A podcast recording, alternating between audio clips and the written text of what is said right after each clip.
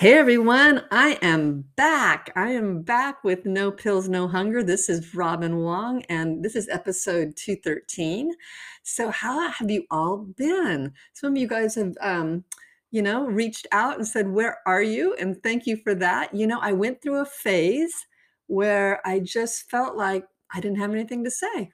You know, I just like, I don't know if I'm making a difference. I don't know if the information I'm sharing is helpful or not uh, you know, as you sit behind a microphone with uh, no one in front of you to see how they're reacting, sometimes you're like, and I see the numbers that people are listening, but you're like, oh, is it really making a difference?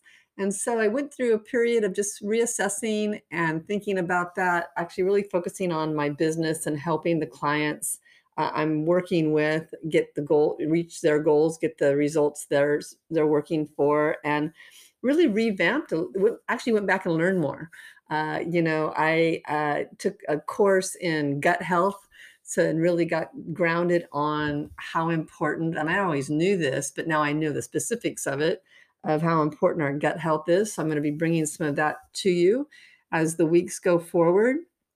And, you know, honestly, what you know, I, I was working on me and working on learning more and working on my working with my clients. And um, and it wasn't until someone reached out, one of my listeners reached out and said, "We miss you. Where are you? I, I, I look forward to listening to you." And I'm like, "Oh, okay. This is it's time. It's time for me to get back in back in doing the podcast." So I am back. I am glad to be here, and uh, I hope I hope you listen. And I hope you're finding value in what I'm sharing.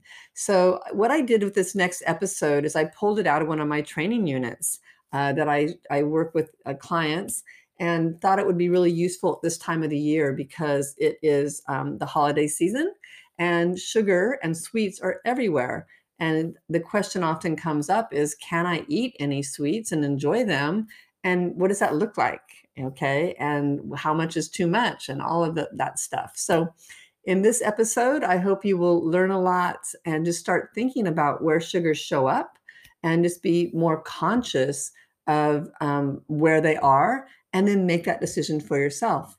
Make that decision of, oh, maybe I'm eating more than I think, and I would rather have this than all these gradual amounts of these things. Okay. And that's where you start really creating your lifestyle and enjoying and, and having food enjoyment. So I'm back. Looking forward to future episodes and um, enjoy.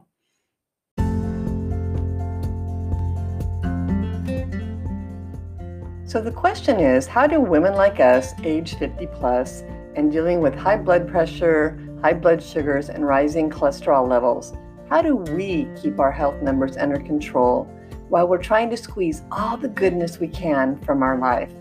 That is the question, and this podcast will give you the answer.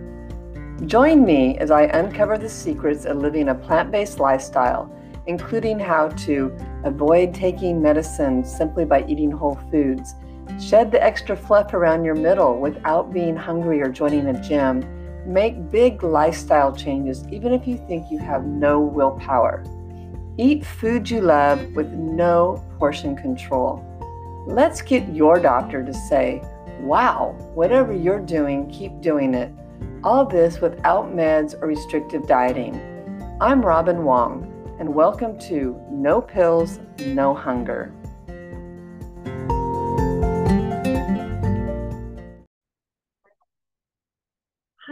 Everyone. Welcome back. As we move forward learning about the foods we're eating and how they create better health, one of the things I want to talk to you about is sugar. Uh, a lot is said about sugar, and it is in a lot of our foods. And so I thought it would be really helpful to help you understand, uh, you know, is there a place for some sugar in our diet uh, for a treat now and again? And how much is too much? And how does it impact our health? And how do I find it if it's showing up in foods and just really kind of look at all angles of sugar so that you can then make a choice for yourself of how much you want it to be in your um, in your pattern of eating versus if you really want to try to avoid it. And so, uh, so as we move through this, just know that you know I hear all the time people tell me that they have a, a you know a sweet tooth. And uh, and the funny thing is uh, years ago i was listening to an epidemiologist named hans Diehl and he uh, he he's his little quote for people when they say you know i have a i have a sweet tooth he says the best thing you can do for that is get the tooth pulled. You know now does he really need you to do that? No but the idea is yeah it exists. We know it happens and and you know also do think about your tooth health your teeth health with with sugar okay? Because that's another area it can affect you. Uh, but you know people most often think of it in terms of type 2 diabetes or weight gain and we know that it affects more in our in our lives than that. So as we move through this i want to give you a little bit of background. So you know, way back in 1977, uh, you know, back to the original dietary goals, uh, there was what they called the McGovern Report. And that's when, uh, you know, some leading nutrition scientists all came together and they asked, you know, they recommended a reduction in meat and other sources of saturated fat um, and cholesterol, like dairy and eggs, but also sugar. And the goal was really to reduce America's sugar intake down to no more than 10% of their daily diet. So at that point in 77, it was obviously above that, and they were seeing health um, issues around that.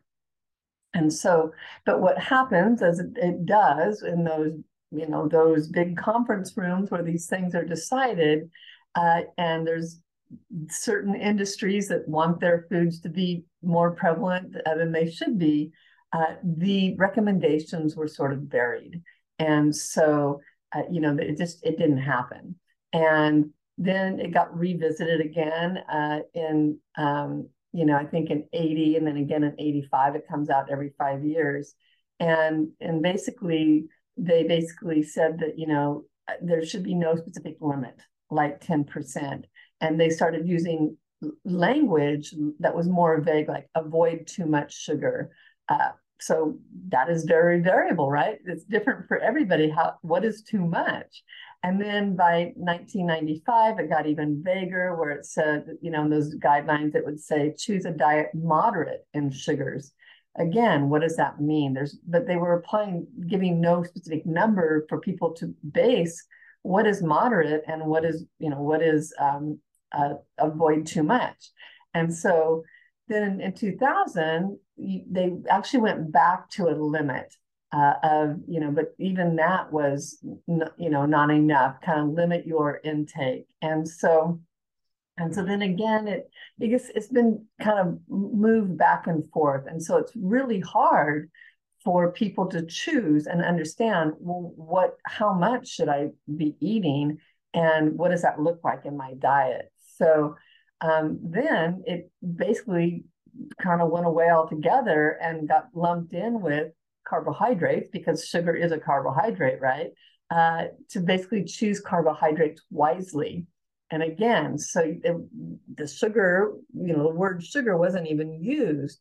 And so I think it's interesting to see this sort of history happen.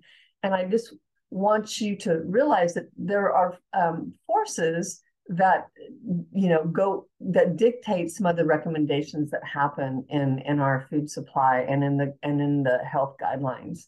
And so um you know i so basically if you look at where what is happening now um, we are actually now back to that original 10% that was recommended back in 1977 um, because as the health crisis um, and we have a health crisis has in, increased, people are you know really struggling with their health. Uh, there's scrambling that's happening with okay, we need to you know put people on a better on a better path. And so, if you look at the um, you, and you so just I want you to I'm just giving you this background, and you decide really how you feel about it, and and and look at the dietary guidelines for yourself. Okay, you should be aware of those. Um, you know, so uh, we are, like I said, getting back to the actual, um, you know, recommendation that 10% is the limit in the dietary guidelines. But, you know, and sadly, that's exceeded, that amount is exceeded um, by every age bracket. bracket. So you know, adolescents average about 87 grams of sugar a day. Um, and so what does that look like? That's like 29 sugar packets a day. And so, um, and on the other side of that guideline is the Sugar Association is still, still saying 10%, that limit is extremely low. And so there's this, you know, this balancing act that happens. So, you know, as we are struggling with our health, uh, the American Heart Association, um, they have come out and said it should even be lower. It should be 6% of our calories, um, you know, from added sugar. And which, you know, if you drink one soda, that puts you over a limit. And, and that limit, you know, of six, it's, it's exceeded by 90% of, of Americans. So just know that it's a problem and it's in, and it's in you know our foods it's in our the, the packaged foods we eat and the things we don't think of where sugar is and so you know even the um, world health organization they have basically said it needs to be lower so if you look at the history of where we are with our consumption i think this is really interesting information you know in, in i'm sorry in 1776 uh, you know, Americans con- consumed about four pounds of sugar per person. Uh, by 1850, that had gone up to about 20 pounds. 1994, it's up to 120. Um, to, it jumped from you know 20 pounds up to 120 pounds, and now we're actually closer to about 160 pounds. And half of that is fructose, um, taking up, and that takes up about 10% of our diet. And why does that matter? Well, because fructose actually goes directly into our liver. It, it sort of gets, you know, the glucose that when you eat sugar and, and the fructose, they, they're combined and they go into your liver and they split. And so the and the glucose goes on into your bloodstream to get out to your cells, and the fructose goes into your liver. And when um, when it can't use it to make the glycogen and the other things that it does, it stores it that's why we're seeing more fatty liver disease and um, liver uh, issues. And so, and you you think, okay, fructose, well, isn't that in fruit? Well, yeah, but it's very different.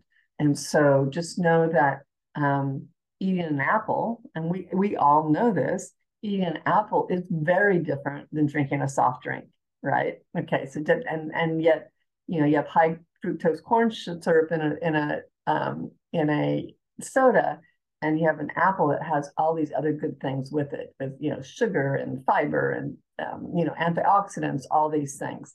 So um, just just know that when you hear to avoid fructose um, you know it it's it's really in that refined form uh, that there's nothing else that comes with it. And it, it is like a laser beam on the liver. Um, it just it really um, really is not good for our livers. And so we want to preserve our liver health. Our liver is so important. So I always think about keeping my liver healthy because it, you know, it has a really important job to do. And I want to do everything I can to, to help it out. And so, and that's what we're doing in this program. You know, we are looking at foods to give your, your body a chance to do what it's designed to do okay you know let it function at the, the way you know it's it's designed to function. Yet sadly enough we keep putting up these, these barriers for it to, to do what it wants to do. So uh, just know that. And uh, so really so what does that mean now for us? Um,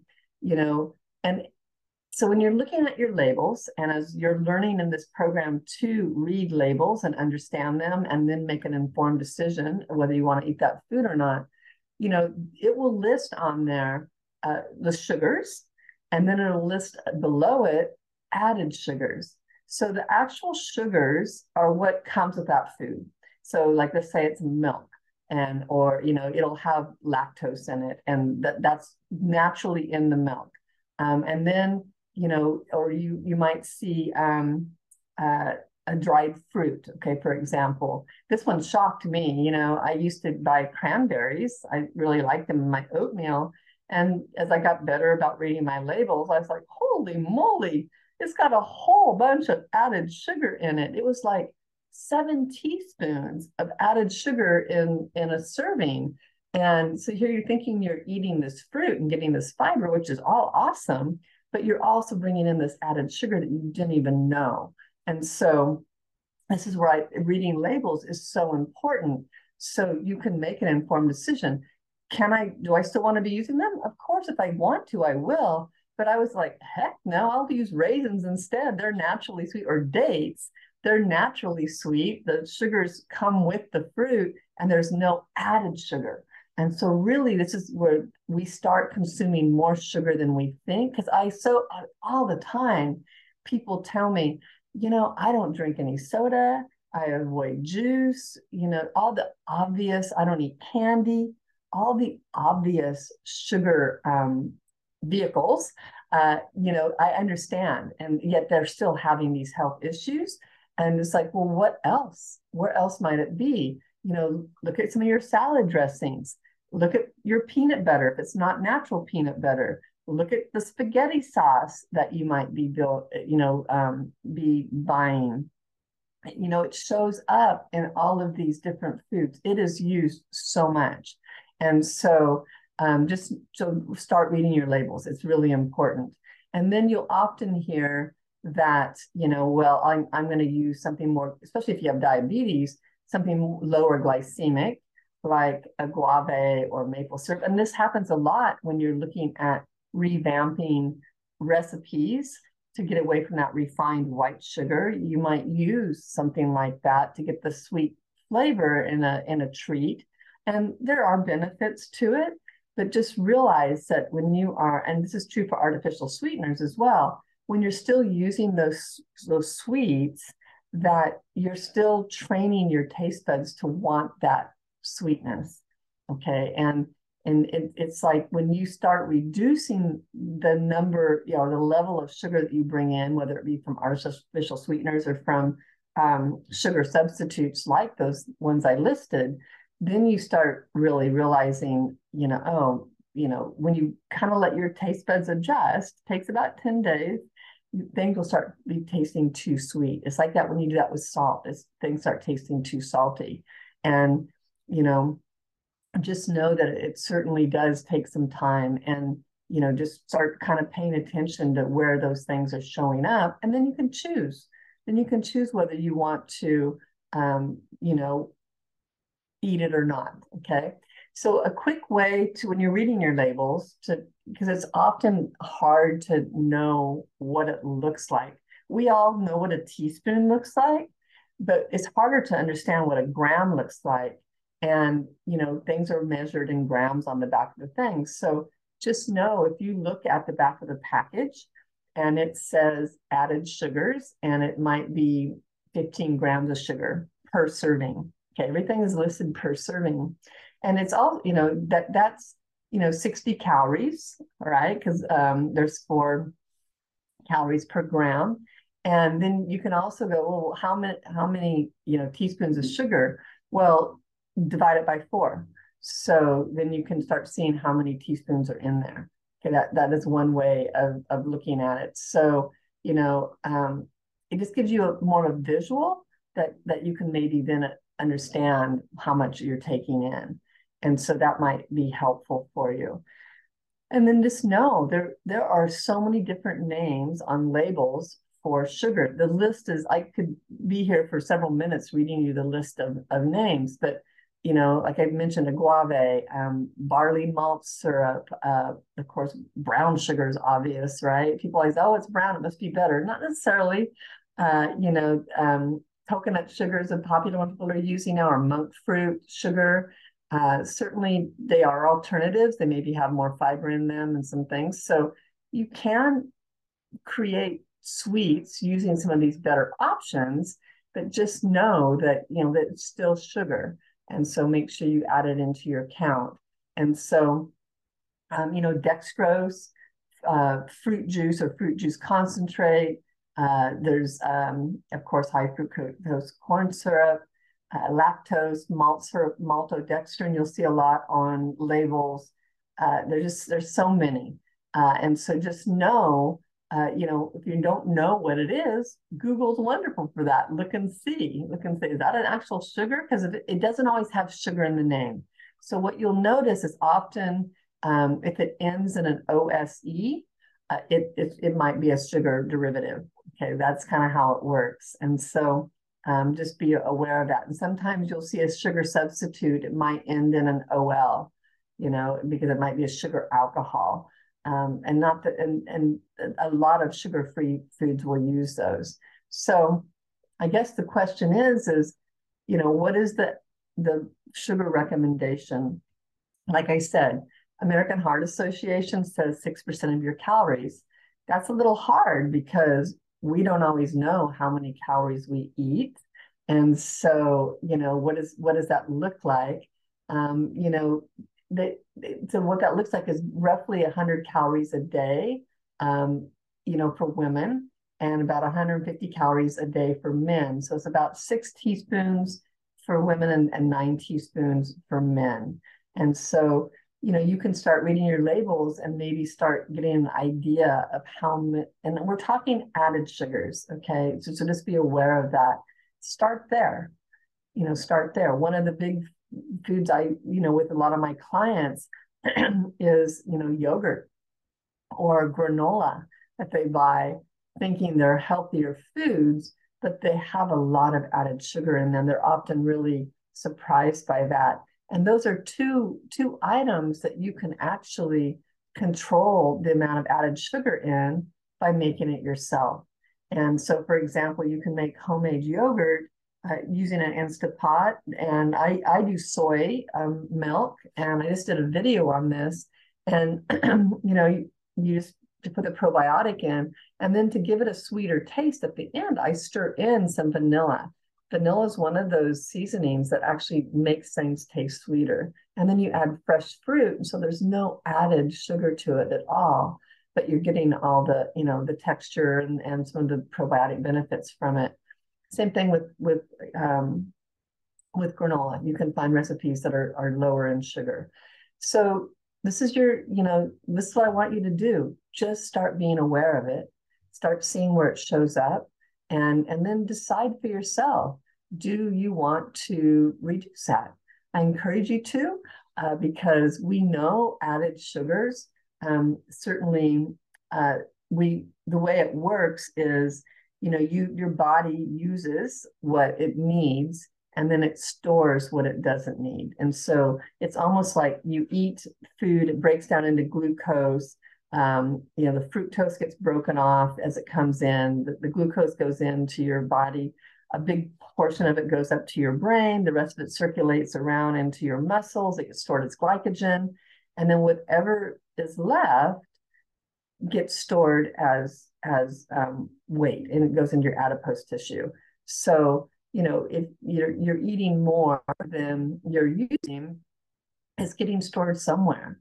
And and just and just know that. And so um, definitely pay attention to it. Okay? Well great. Have a great day. Talk to you soon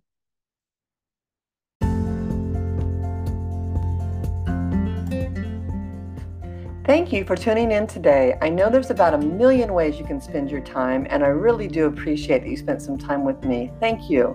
If you got something out of this episode and know someone who would also appreciate it, make sure to share it with them. We are all trying to get healthier in order to live well, and you can show them you care about their health by sharing the, these messages. Want to start improving your health today? One place I like to start with clients is breakfast, since morning habits are the easiest to build. That's why I created a guide called Three Breakfasts to Lower Blood Sugars, which includes easy, delicious recipes for my favorite meals to start the day. Pick it up today for free at page.nutritionwithrobinrdn.com forward slash guide or click the link for three breakfasts to, breakfasts to lower blood sugar in the show notes. Thanks again and see you in the next episode.